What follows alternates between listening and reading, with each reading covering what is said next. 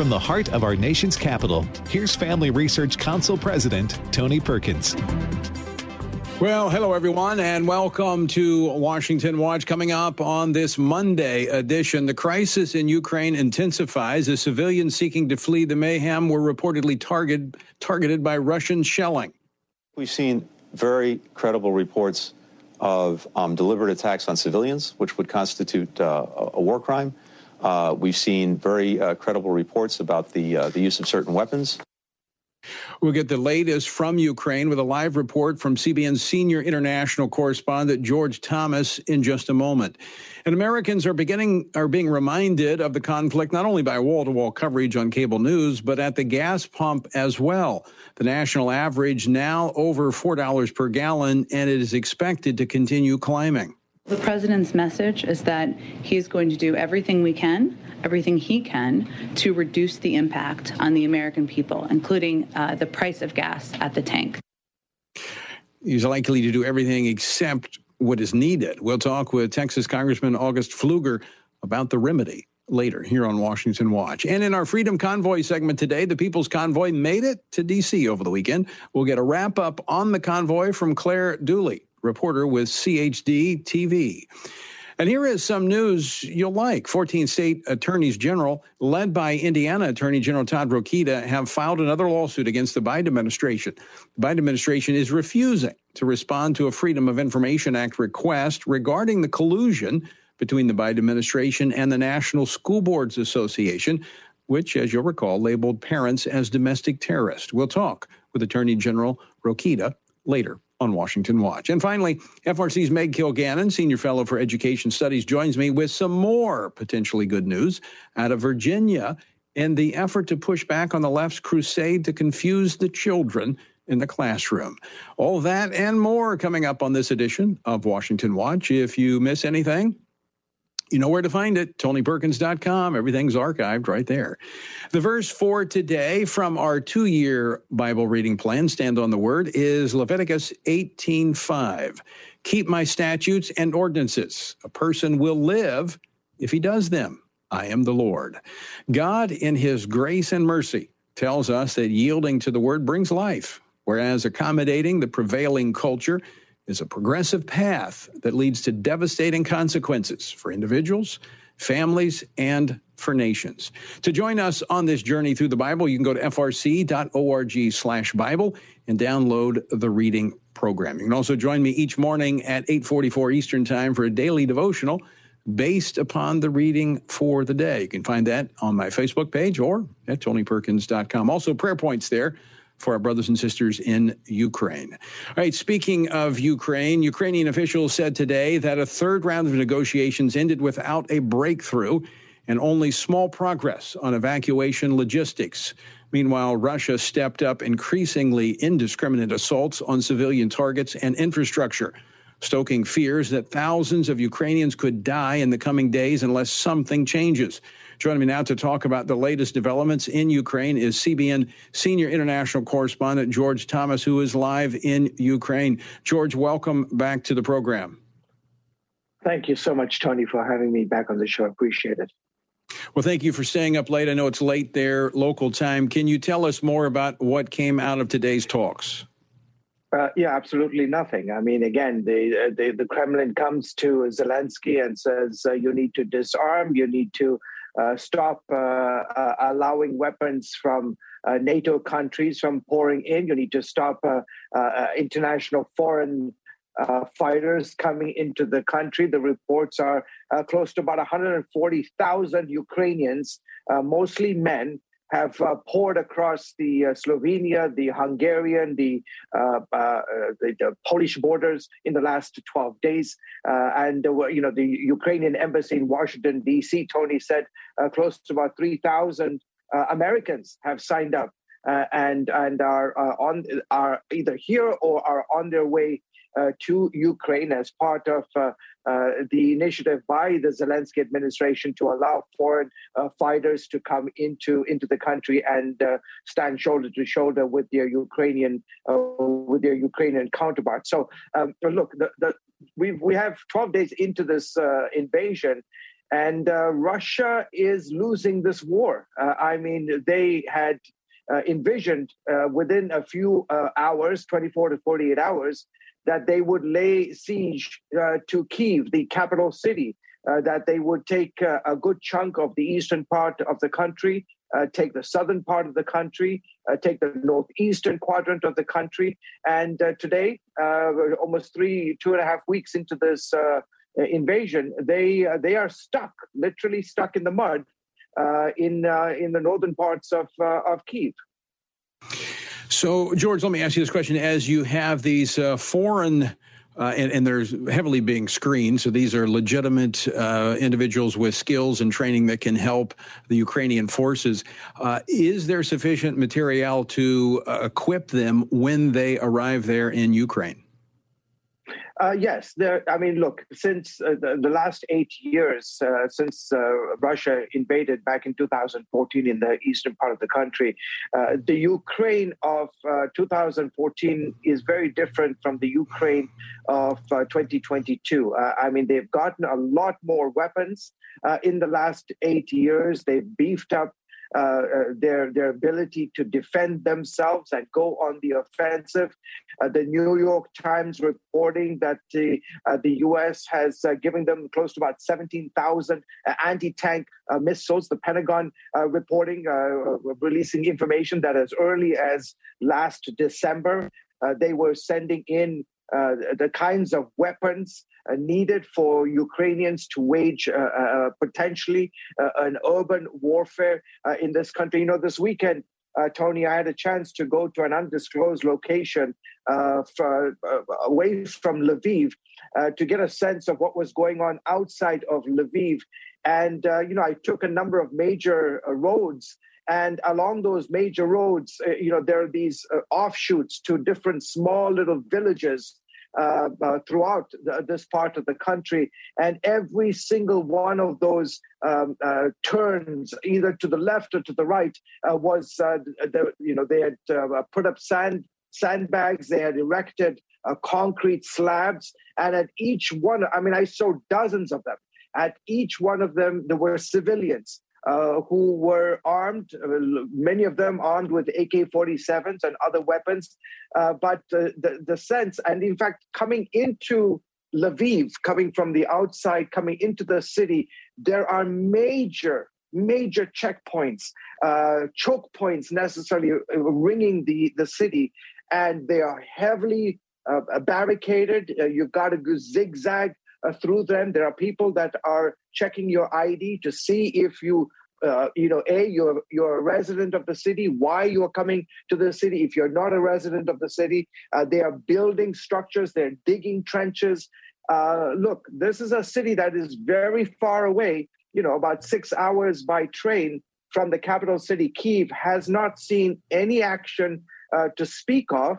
Uh, apart from, for example, the, the the the missile strike on the uh, airport, the civilian airport, about five hours, four and a half hours south of us uh, in um, uh, Uh, but apart from that, uh, we haven't seen any action yet. It is a city that is tantamount to a city on, on a war footing, and they are not right. taking any chances uh, whatsoever. Uh, George, the Office of the United Nations High Commissioner for Human Rights has confirmed uh, 406 civilians killed in Ukraine since uh, Russian uh, President Vladimir Putin's invasion began.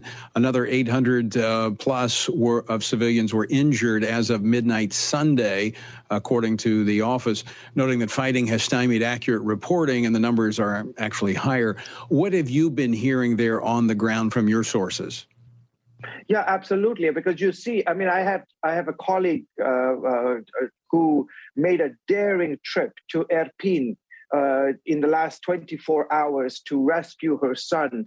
Uh, you've seen the images. Uh, Irpin sits just about northwest of uh, Kiev, and they uh, Irpin is to the northwest, uh, Sumy is to the northeast, and uh, they have been shelling these two cities incredibly for the last 24 48 hours and it's, just been unbelievable. Uh, they're not going after military structures. Uh, you're talking high rise apartment uh, complexes. They're going after hospitals. They're going after churches. They're going after schools. Uh, you know, we're not talking about the Gaza Strip. I was in the Gaza Strip when when when uh, uh, uh Hamas was using uh, civilian structures, hospitals, schools, mosques. Uh, they were using civilians as shields uh, this is not the same situation here. There is absolutely no evidence that Ukrainian soldiers are hiding in churches, are hiding in hospitals, are hiding in schools, are hiding in high rise apartment buildings. Absolutely no evidence to, to, uh, to this. So, uh, the question that the uh, International Criminal Court is asking is why is Russia, are the attacks against these civilian structures tantamount to war crimes. Uh, Prime Minister uh, of UK, uh, Boris Johnson, says in his mind there is no doubt uh, that Vladimir Putin is. Uh, uh, um, is, an, is in essence charged with with war crimes. He's accusing him of committing war crimes by going after these structures. I think my sense here, Tony, is that you see a desperation uh, on the part of the Kremlin. They have made no significant advances. Okay, look, they, they have the northern part of Kiev surrounded. Uh, they have Kherson in the south, a very strategic city. They have encircled uh, Mariupol, another very strategic city. They haven't taken the city uh, as of right now. Uh, they're continuing their advances, uh, attempts at advancing in the eastern part of the country. But the Ukrainians are putting up a very, very stiff fight. And in places yeah. where, which is actually remarkable, in places where, like, for example, in Kherson and Mariupol, where they are surrounded, and in some cases they've taken over, like, for example, in Kherson, thousands of Ukrainians are coming out and confronting these Russian soldiers and waving the Ukrainian blue and yellow flag in the face of these Russian soldiers. I mean, it's incredible. Talk about defiance. Uh, again, well, the sense that you it, cannot subjugate us. It, Sorry, it, and it starts clearly. Well, it starts clearly at the top. President Zelensky has shown uh, tremendous courage and boldness in the face of this invasion. Final question. We're almost out of time, George. Yeah. I do thank you for joining us. But one of the reasons sure. we like to come to you is because you understand not only what's happening there on the ground in terms of the military, but spiritually, uh, the well-being of the church. This weekend, churches met. Give us a sense of what's happening in the church there in Ukraine. Yeah, they are. But talk about uh, Tony. Talk about being the hands and feet of Jesus. They have churches have uh, basically turned every square inch of their uh, of their uh, structure into a shelter of Christian homes. People are opening up their homes, uh, churches, hospitals, um, rather uh, offices and restaurants. people are just opening up their homes to complete strangers. I did a story just a few days ago on a young 22 year old girl who lives in this tiny Christian, Ukrainian Christian, lives in a tiny, tiny apartment with her brother. And she invited five complete strangers who had been, who had fled from Kiev, and they're staying with her. Her mother has about 24 people in her home. Uh, this is the spirit of Ukraine. Uh, the sense that in the middle of fighting a battle, they're also opening their homes and being the hands of Jesus and, uh, to and those. That's the need. church. That's the role of the church. George Thomas, we're out of time. Thank you so much for joining us. We pray for your safety as well as our brothers and sisters throughout you, Ukraine. I appreciate it. Folks, stick Thanks. with us. On the other side of the break, Congressman Pfluger joins us from Texas. Don't go away. For centuries, the Bible has inspired humanity and shaped the very world we live in. But how do we know this book is the Word of God and not merely the words of men? What we believe about the Bible is based on what we believe about its source. The God who speaks explores the evidence of the Bible's inspiration and authority through some of the world's most respected biblical scholars. We have essentially a dual authorship. So it's true to say that Paul wrote Romans. It's equally true to say that God wrote Romans. He says, We saw this. And that sets the Bible apart from almost everything else in the ancient world and its religious pantheon of gods and goddesses. The God Who Speaks is a feature length documentary from the American Family Association. Available now at thegodwhospeaks.org. Here's a moment of hope for your home with Jerry and Becky Drace. How do you respond when your child asks, Am I important? Read to them what God says. Listen to Matthew chapter 10, verse 29. Are not two sparrows sold for a copper coin? And yet not one of them falls to the ground apart from your Father's will. The very hairs of your head are all numbered. Do not fear. You are of more value than many sparrows. Self worth is at a premium. Point out a bird and tell them that God feeds the birds and they are more valuable to God than any bird. He loves your children and cares about them. It is up to you to instill in your children their personal worth to God. If the birds are important to God, think how much more so are your children. That is an awesome thought. Learn more about the ministry of Jerry and Becky Drace, including evangelism with integrity, devotions, articles, and more at hopeforthehome.org. This has been a moment of hope for your home. Is the Ark on Mount Ararat? This is Ken Ham, an Aussie transplant with a passion for God's Word and the Gospel. Many people have gone on expeditions to hunt for Noah's Ark. Now, most explorers search on Mount Ararat in modern day Turkey. But is this the right place to look? Genesis says the ark landed on the mountains of Ararat, which is a wide area, not specifically on what we call Mount Ararat today. Now, underneath Mount Ararat are thousands of feet of sediment laid down during Noah's flood. Also, it's a volcano and it appears to have formed after the flood. So it's very unlikely this is the mountain the ark landed on. And even if it was the right place, the ark would have probably been buried under volcanic ash. So where's the ark? Stay tuned. Noah's Ark might not be on Mount Ararat, but it is in Kentucky. Learn about the full size Noah's Ark with three decks of exhibits and a zoo when you visit AnswersRadio.com.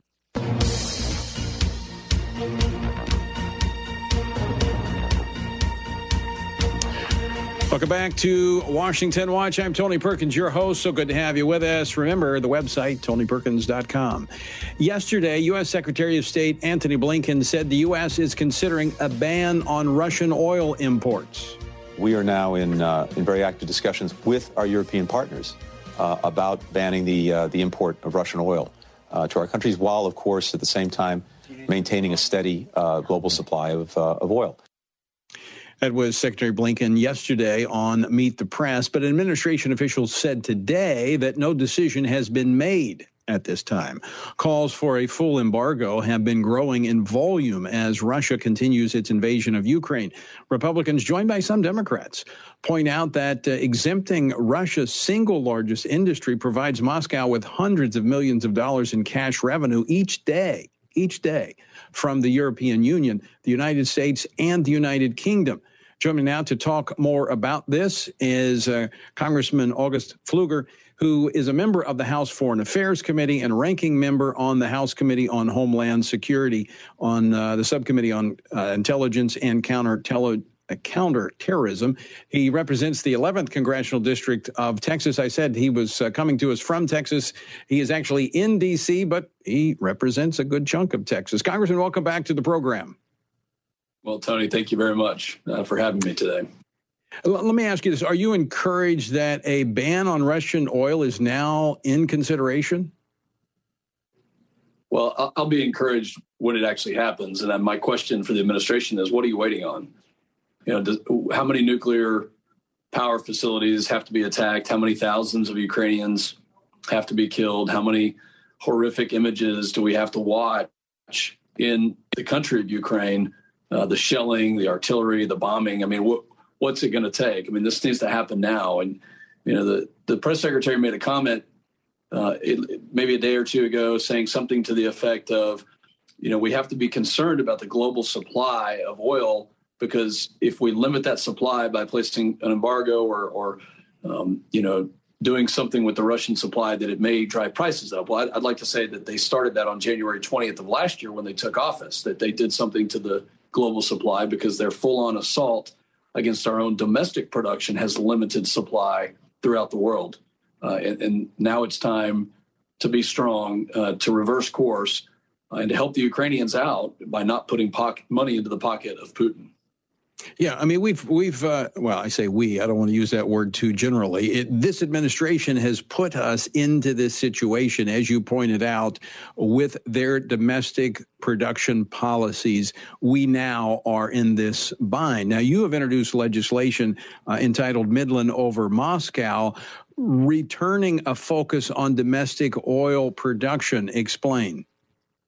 Well, that's exactly right. Midland over Moscow is not just some catchy phrase. It actually gets us back to energy dominance. And it does three things. Number one is it focuses on domestic production. It unleashes the innovation that we have right here. I represent the Permian Basin, but there's plenty of producing regions in the United States that we can get back to energy dominance. Number two is it requires the White House to come up with an energy security plan. What is their plan to make our energy not only good for our domestic use, reliable, affordable, but also how does it help our partners and our allies? And number three, it opens up market access by cutting the bureaucratic red tape throughout the world and allowing us to export that product where it needs to go to again provide that reliability. Energy security is national security. Midland over Moscow puts our own domestic energy front and center in the world stage. And I truly believe we wouldn't be in this situation had the administration done this. I think you're 100% correct, Congressman Pfluger. I mean, this is this is really not difficult to figure out. I mean, we we have cut off domestic production. We were at a point uh, in the last administration of energy independence, first time in uh, really as far back as I can remember when I worked in the oil field in Oklahoma, that we were producing oil to the degree that we were export, exporting it. Now we're dependent upon Russian oil the president having conversations, well, the administration having conversations with Venezuela, and now the president may travel to Saudi Arabia, making us dependent once again upon Middle Eastern oil. You know, at what point in time is the administration going to learn the lesson? We don't need Iranian oil, Russian oil. We don't need OPEC to be producing more. We have what we need right here, and we can do the job better and cleaner than anybody else. You know, just a couple of short weeks ago, I was in Ukraine on a congressional delegation, had the chance to meet with senior leaders, including President Zelensky, and we talked about energy security. He said he did not believe that we would be in this situation if the Nord Stream project did not exist. I mean, think about what that statement is that energy security is such a degree of national security that the president of Ukraine did not think that we would be in a situation that his country would be invaded by Putin. We don't need to be brokering deals with Iran or Venezuela or any other malign actor. We've got what we have right here. We need to focus on domestic energy production. That's what Midland over Moscow represents. Well, just uh, this afternoon, uh, Gas Buddy came out and identified that we now have reached the highest level ever for uh, gasoline, just slightly eclipsing uh, what we had back in 2008. Uh, now, Congressman, we can't flip a switch and get the production rolling to address this current crisis today.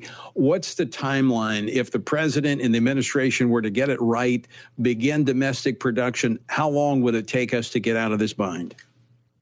Well, the production is, uh, you know, in the Permian Basin, for instance, is actually at a really good level.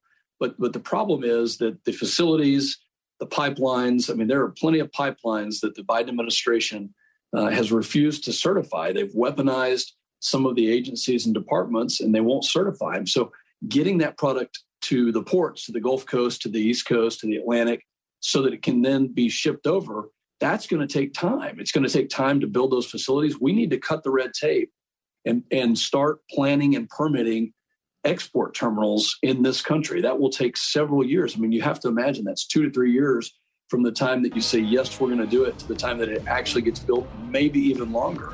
So, right. reversing course is a step by step process, but we need to take that first and most important step right now. Uh, but, but, even with that, you know, the oil prices, a lot of it is driven by speculation. Should just the fact that America is making the right policy decisions is going to take a little bit of the edge off as people realize there is a solution uh, down the road. Congressman, we're up against a break. Always great to talk with you. Thank you for your leadership on uh, Capitol Hill.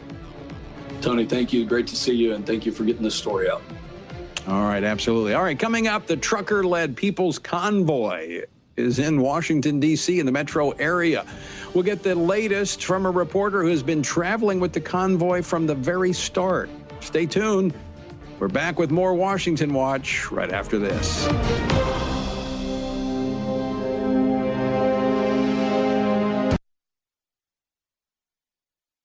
Here's Dan Celia with today's Stewardship Moment.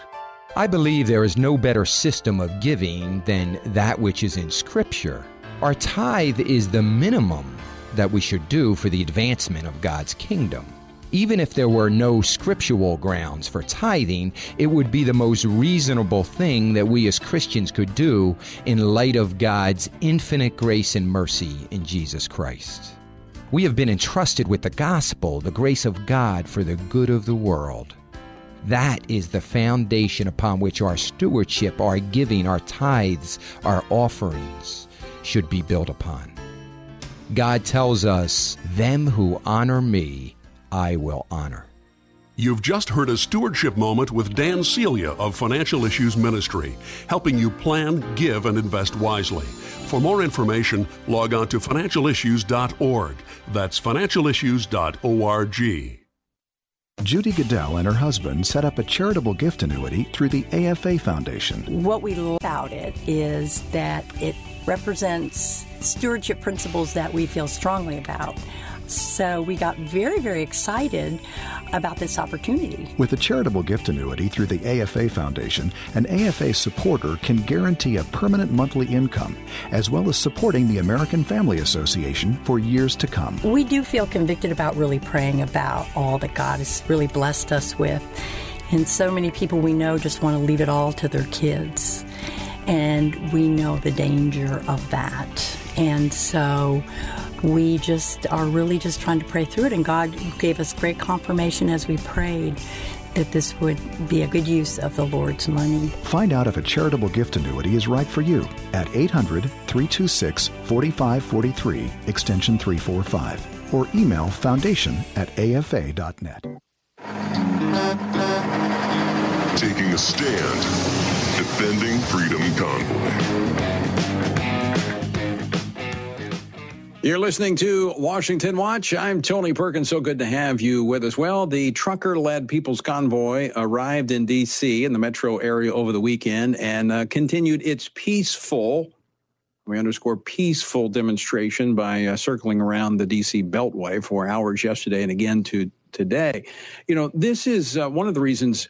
And I've I've I've talked to people all across the country who have uh, watched um, the convoys come through their communities, standing on the bridges, and, and and they just described it as a great patriotic event.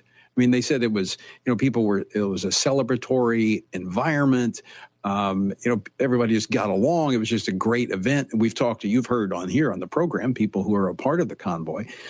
And, and I say all that to say I was reading an article this weekend by NBC News. Okay, NBC News, uh, Ben Collins and he writes about uh, the American offshoot of the Freedom Convoy that brought chaos to Canada's capital is promising to stop traffic outside of Washington, D.C. on Saturday. This was written actually on Friday. Uh, but exact plans remain, plans remain vague Friday as the group hit its last pit stop in Maryland. Then he goes on in the third paragraph to say, according to extremism researchers following the movement, the convoy now consists of several dozen tractor trailer trucks and hundreds of cars. And he goes throughout the whole article, uh, quoting this researcher of extremism, you know, to suggest that these God fearing, American loving patriots who have taken time out of their schedules, their busy schedules, their livelihoods to make a statement for freedom are somehow extremist. This is why people do not trust the media. And folks, this is why you shouldn't listen to the mainstream or the legacy media. Well, joining us uh, today in our special Freedom Convoy segment, I have Claire Dooley. She is a reporter with uh, CHD TV who has been with the convoy since day one, reporting on the movements. Claire, welcome back to Washington Watch. Hi, Tony. Thanks for having me. All right, tell us uh, what this experience has been like. You know, you've crossed the country with this uh, convoy. Yeah, so from the beginning, I didn't really know what to expect. Um, obviously, being sent out with a bunch of truckers, but uh, I was quickly and, and joyfully surprised at, at how kind and good these men are. These men are, are, are family, uh, family men, they're fathers, they're, they're small business owners.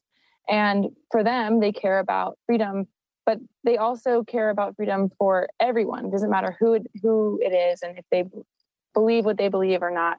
Um, it's about having freedom of speech and, and uh, bodily autonomy and sovereignty of the self. So we started in Adelanto, California, and all along the way, I've never felt more safe or cared for by a group of men in my entire life.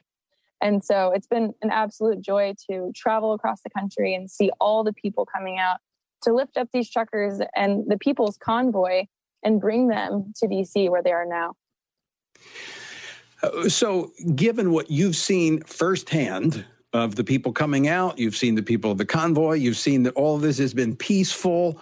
Uh, it's been, you know, kind of like a Fourth of July parade moving all the way mm-hmm. across the country.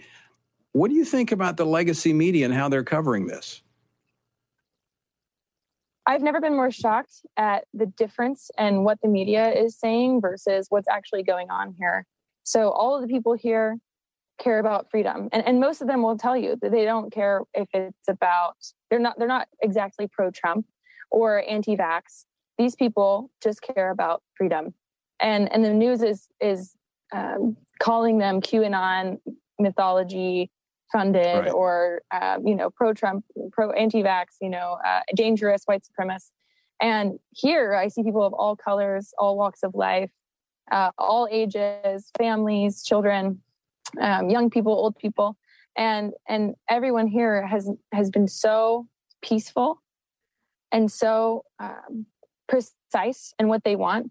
And and now that we've landed in DC, I think a lot of the media kind of expected the convoy to just jump in and cause cause mayhem and traffic. And and that's not their intentions. And so the organizers have really been very diligent in how they move forward and and making sure that they take their time they play things out right and and they get they accomplish what they started off to do. The, the goal is not to cause division. It's to to unite people under one cause. And so it's really beautiful to see that moving through these different cities and speaking of that, in DC, they've I've seen unprecedented security in DC. Uh, beginning last weekend, they had uh, you know the, uh, the, buses and the snowplows blocking exits, police everywhere. It was a nightmare trying to move through the city. I mean, w- what has been the response among the convoy in terms of the what DC has done in preparation for them? So everyone in the convoy, once again, has a common goal and they want their voices to be heard. And so for the past two days, instead of jumping in, the entire convoy has been riding around the, the Beltway, which surrounds DC. And so yesterday, the lead truck of the Beltway on the Beltway reached the end of the route, which was the beginning for some people. And the convoy stretched all the way around the entire Beltway, which was 63 miles long. And so these guys, once again, are being cautious. They don't want anyone to get arrested. They don't want another January 6th on their hands. Right. And so they're right. they're being very cautious moving forward. Yeah, it, it, I, I, well, it speaks for itself. All the way across the country, it has been a very peaceful, patriotic move movement, just celebrating freedom and saying, "Look, respect our freedom." And I applaud the truckers and all of those involved uh, in the convoy. Claire, thanks so much for joining us. Great to talk with you. Thank you so much, Tony. All right. You know, I I wonder if things might have been different had they responded to Black Lives Matter and Antifa when they were burning the city back in the summer of 2020. Couldn't find the police then almost. All right, coming up next, we're going to talk to the Attorney General of Indiana, Todd Rokita. He's next. Religious liberty is the freedom to hold religious beliefs of one's choice and to live according to those beliefs. At Family Research Council, we believe religious liberty is an inherent human right that needs to be protected by all governments. Tragically, religious persecution is increasing in many regions around the world, although it is rarely acknowledged by the mainstream media. Christians are called by God to care for the persecuted church, the weak and downtrodden, and those who cannot defend themselves. That is why it is imperative that believers advocate for the persecuted. You can learn more about this issue and what you can do to fight for those who cannot fight for themselves by going to frc.org slash religious liberty. There you will find Family Research Council's latest resources on religious freedom. Learn what steps you can take to help the cause of the persecuted by visiting frc.org slash religious liberty. What we believe about the Bible is based on what we believe about its source. The God Who Speaks, the award winning documentary from the American Family Association, is now available in a special limited edition DVD set. This release includes a Sunday school curriculum and two hours of additional footage. Go to thegodwhospeaks.org to get your copy today. Thegodwhospeaks.org I refer to your part time jobs as what you do outside of your home, outside of your family, to generate an income for your family. Your full time job is what you do within your family. We're on the go consistently, people are hustling, trying to get it. And I just want to remind everybody to whoa, whoa, whoa, pump your brakes. Make sure that we are not neglecting our families in the process. Tune in to the Hamilton Quarter, weekdays at 5 p.m. Central on American Family Radio. Show up at your full time job, ready to work. The Raising Godly Boys Minute with Mark Hancock. Have you ever heard of the seat grip? For decades now, fathers have taught their sons how to ride a bike using the seat grip technique. The father holds the bike upright by firmly gripping the back of the seat while running along behind the bike. The son steers and pedals confidently, knowing dad is behind him, holding him up. Finally, the day comes when dad removes his grip. The boy is pedaling, steering on his own but doesn't realize it. He still thinks dad is supporting him. How do you raise a boy to become a godly man? You hold him up when he's young and vulnerable, but you let him feel what it's like to steer and pedal by himself. When the timing is right, confidence built up, you release your grip. For ideas on how to grow your boy's confidence, visit Trail Life USA or RaisingGodlyBoys.com. You can raise godly boys. Visit RaisingGodlyBoys.com raisinggodlyboys.com.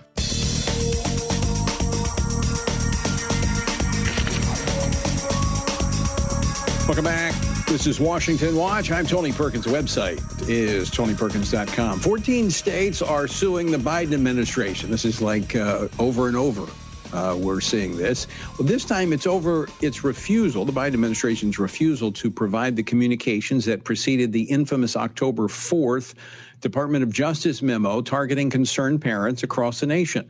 Well, since the release of that memo, it was revealed that the White House worked together with the National School Boards Association, which equated the pushback from concerned parents as a form of domestic terrorism.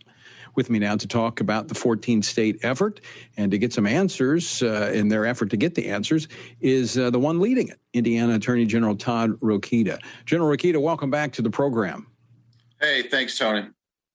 So, um, should we be surprised you using the Freedom of Information Act request to find just ask the administration, give us the record, show us what happened, come forth with it, and they're saying nothing, right? Yeah, nothing after five months, you know, and and initially I didn't use anything that any citizen uh, or, or person in this country could use the freedom of information laws to understand um, what the relationship was between the Department of Justice and the National School Boards Association uh, in terms of this. Number one, at the end of September, the School Boards Association calling the parents of this country who simply are caring about the raising of their children, in this case, vis a vis what curriculum they were being taught in their public school, um, and calling them domestic terrorists for it. And then five days later, now think about this, Tony. Five days later, the Department of Justice coming out with a memo to um, federal prosecutors, FBI, and how to work with local law enforcement to, in fact, go into school board meetings or or at least monitor them in some way uh, to see, you know, what acts these parents were doing in furtherance of domestic terrorism. Um, now, it, as you know, Tony, the federal government doesn't do anything in five days. Uh, so the uh, the obvious connection here is that it was probably pre-coordinated. Well, uh, fact, I mean, it looks it, when I saw the letter from the National School Boards Association and the precise language used in referencing various statutes, including the Patriot Act, all these other provisions that almost no one would know, told me they were being coached by somebody. Right, right. And, you know, but let, us be honest about it. I always do honest investigations. I want to know what the facts are. So tell us the facts. Ignoring me and and 13 other states now uh, for five months, thinking that we're just going to get bored and go away, uh, isn't going to isn't not going to is not going to be the final result here. So what we did. Uh, because what their what their inaction has amounted to was uh, a violation of the Freedom of Information Act laws, as we filed suit and what we expect to get is a court order uh, forcing them to divulge these communications. Now, to be clear, we're not asking for any particular investigation or anything like that, which they would easily uh, comment in, response and say, hey, this is exempt from FOIA because it's an active investigation. We're acting, we're asking for the communications leading up to the issuance of Merrick Garland's DOJ memo uh, to law enforcement. And because of some enterprising uh, thankfully some enterprising parents who, who grouped together and asked for uh, a, a, different freedom of information act request i believe got an email or two i think probably by mistake i don't think the government was right was was thinking they wanted to give it up but actually giving us an indicia of of of, of evidence uh, a little bit of evidence showing that there was uh, right. at least some communication. And from that, uh, the these like-minded attorneys general, I'm thankful for each one of them and the states who have joined in this effort, uh, have have have broadened uh, and, and, with more force have asked for this information. So we're going to get it one way or the other, and it's it, it should be very chilling to every American that your federal government would coordinate with an outside group this way, basically an association, maybe uh, of school of school board members, to to to to put a chill a chill on right. parents simply being concerned about what they were being taught, what their kids were being taught in school. So I want to unpack that for just a moment, General Rokita, because you know someone's saying, "Look, what do you expect from this administration? They've done they've done this kind of stuff from the beginning. You know, let let's move on. I mean, we're we're now watching the world implode over in Ukraine uh, because of bad policy choices by this administration. We're paying uh, you know over four dollars a gallon for gasoline because of bad policies from this administration. But it's important that we establish what occurred here. Uh, so explain that to our viewers and listeners. So we, what we want is to make sure that this doesn't happen again. Number one, we want accountability. We want transparency. We want, and every taxpayer and citizen. That's my our oldest son who just walked in, um, working from home today. Uh, uh, he, we want transparency. We want accountability. We want to make sure every American understands to what extent this communication or collusion or whatever C word you want to use uh, was being done against regular people who were going to a school board meeting because yeah. they were they, they cared about their kids. That right. that if we find what we what we fear we might find, um, that should raise the hair on the back of all of our necks because at that point, really, you know, we're talking about Russia and, and its yeah. aggression. We're no different than the Soviet Union at that point. Absolutely, because we've already seen that the National School Boards Association apologized for the memo and backed away from it, but the administration did not back away from their direction in terms of beginning to target and track these parents. So this is ongoing. That, that's true. You're, that's a great point, Tony. Merrick Garland, Department of Justice, has not have not rescinded that memo. All right, so they're throw, they're, they're they're they're putting their basically their middle finger up in our face and saying no, we'll do what we want, and and it's got to stop. If we are going to be a country that abides by the rule of law, that means the government is subject to us. You know, this isn't this isn't uh, an oligarch situation. This isn't a king situation where we're subjects to the court, uh, the king's court. We, the people, are supposed to be over our government. The only thing over us, two things over us really, are the rule of law and above all else, God. Right, right. Well, General Rokita, I want to thank you for not giving up because you are uh, you're on all of these. Uh, we've seen uh, a number of lawsuits. You've been a key part of each one of them, and as we say down south, it's like I mean you're on this administration like white on rice. I mean you're just all over it, and we're grateful for it, and want you to uh, to continue to fight for our freedoms and our rights. Yeah, I know it's all coming at us, and we think, oh, we get desensitized to it, but it's really your attorneys general in, in like-minded states that are making sure that none of this gets forgotten. Absolutely, and uh, and we stand with you. Thanks so much for being with us today. And, and, folks, I think this is this is where your voice comes in. Just like the the the trucker convoy, the trucker-led convoy, there were a lot of cars, motorhomes, and others in that convoy. People expressing their concern over what's happening in America and their desire to protect and retain and reclaim our freedom. And people who were standing, I talked to some folks who were standing on the the overpasses over the weekend as the convoys came through, and, and they described it as a great patriotic moment. Whatever we have, we need to use to preserve what we've been given. And uh, that's why I'm grateful for the number of Republican attorneys general that we have that are challenging this administration at every turn. And they're doing some good work and they're having success as well. And so these are where uh, to underscore these local elections, how important they are.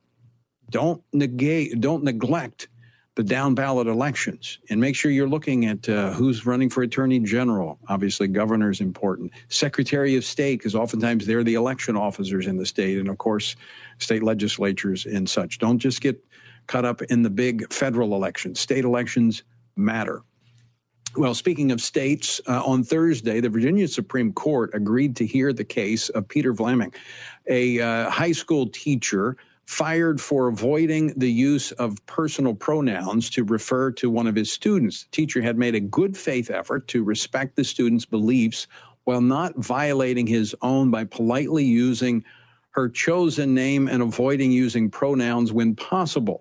But that wasn't enough for the school superintendent. Peter was fired. Well, the Supreme Court now in Virginia is taking up that case. Joining me now to talk about this and more is Meg Kilgannon, Senior Fellow for Education Studies here at the Family Research Council. Meg, welcome back to the program. Thanks, Tony. It's great to be here. All right, so I uh, just want to make sure everybody's clear uh, on, on, this. This isn't about the teacher continuing to use a female pronoun uh, to refer to the student he agreed. Look, I'll, I'll, use the new name that this student is going to uh, to go by, but I cannot be a part of this make believe uh, game and use the pronouns that are biologically incorrect. That's right. And uh, Mr. Vlaming was a French teacher, and we know that nouns are gendered in French, and they are female or male. So. Um, he, in addition to being a wonderful person and a, and a believer, he um, simply couldn't go along with this farce of calling a girl a boy. He agreed to use the name that she had chosen, uh, but she, he, he couldn't call this person by the wrong pronouns. And we are really glad that the Supreme Court has taken up this case one would think by if you read the bios and see the ratings that we have a leans Republican Supreme Court in Virginia, but as we know in these these cases that involve sexuality issues, gender issues, any kind of issue that relates to the human fam- family, um, a lot of times we, we're disappointed with results. So we need to pray for these this decision, and I'm hopeful that it will go our way but you never know.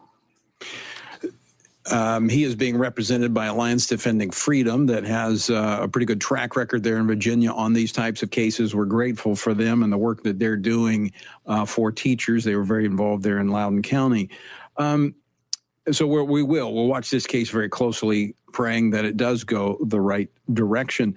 I, I was talking earlier about how the legacy media has portrayed the People's Convoy and the, the freedom convoys that have been going across the country, you know, referring to them, um, uh, tracking them through uh, researchers who track extremism uh, to try to paint them in that light.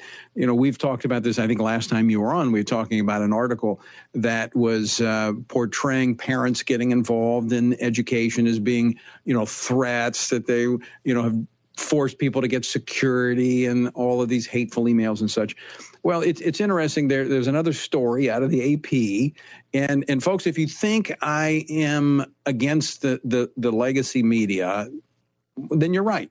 I mean, I let me just say, full candor. I used to be a reporter. Uh, years ago, I was a television reporter and was a defender. In fact, if you go back and read my first book, excuse me, Meg, I'm getting on my soapbox here for just a moment, but in my first book, Personal Faith Public Policy, I defended even CNN because there was a time when the media was fair and balanced. But, Meg, as we've seen, now they're not any longer. In this AP story, which I know you've read as well, uh, is speaking in glowing terms of a handful of parents who are trying to counter this wave, this tsunami of parents who are saying enough is enough of this crazy, gender confusing curriculum in the classrooms, and they're who they've belittled at every turn, the media has. And now they're trying to puff up these who are trying to stop the banning of these books like Heather Has Two Mommies and, and so on and so forth. Well, it shows you how much work they have to do to deny the truth, that they have to unleash the Department of Justice and all of publishing and these um, sort of astroturf moms groups like um, uh, Red, Wine, and Blue, uh, a group for suburban moms who are for pornography in the library, apparently. Um, it's it's amazing the the lengths that they have to go to to respond when parents stand up. It shows you the power that parents have, and the fact that um, that even with everything arrayed against us in the halls of power, from the current administration to many school boards are incredibly progressive and don't share the values of parents to the legacy media. And this AP article is a classic example. Even with all of those things lined up against us um, parents still can make a difference and they still oh, yeah. have to fight us. And, and, and, parents are making a difference. And that's the point is the media is doing everything to dissuade them and discourage them by when they do report it on what these parents are doing it's negative but when they report on this minuscule counter voice as you said those moms for pornography in the uh, the libraries they speak of them in glowing terms I mean, bottom line is, Meg, you're seeing it. You're out there training parents to run for school boards. You're equipping them to get FOIA requests. This is a movement, and now is not the time to back up. Change is in the air if we simply will not give up.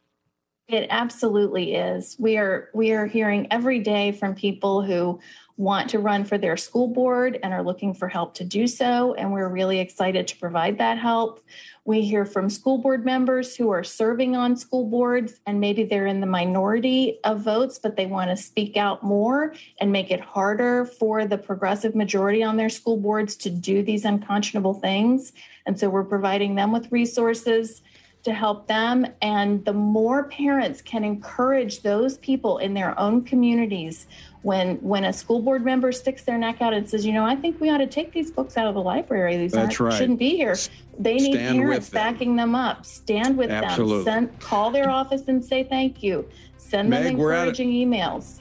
Meg, we got to leave it there. We're out of time, but we're going to talk a lot more about this. Folks, thanks so much for joining with us. Until next time, I leave you with the encouraging words the Apostle Paul found in Ephesians 6, where he says, When you've done everything you can do, when you've prayed, prepared, and when you've taken your stand, by all means, keep standing.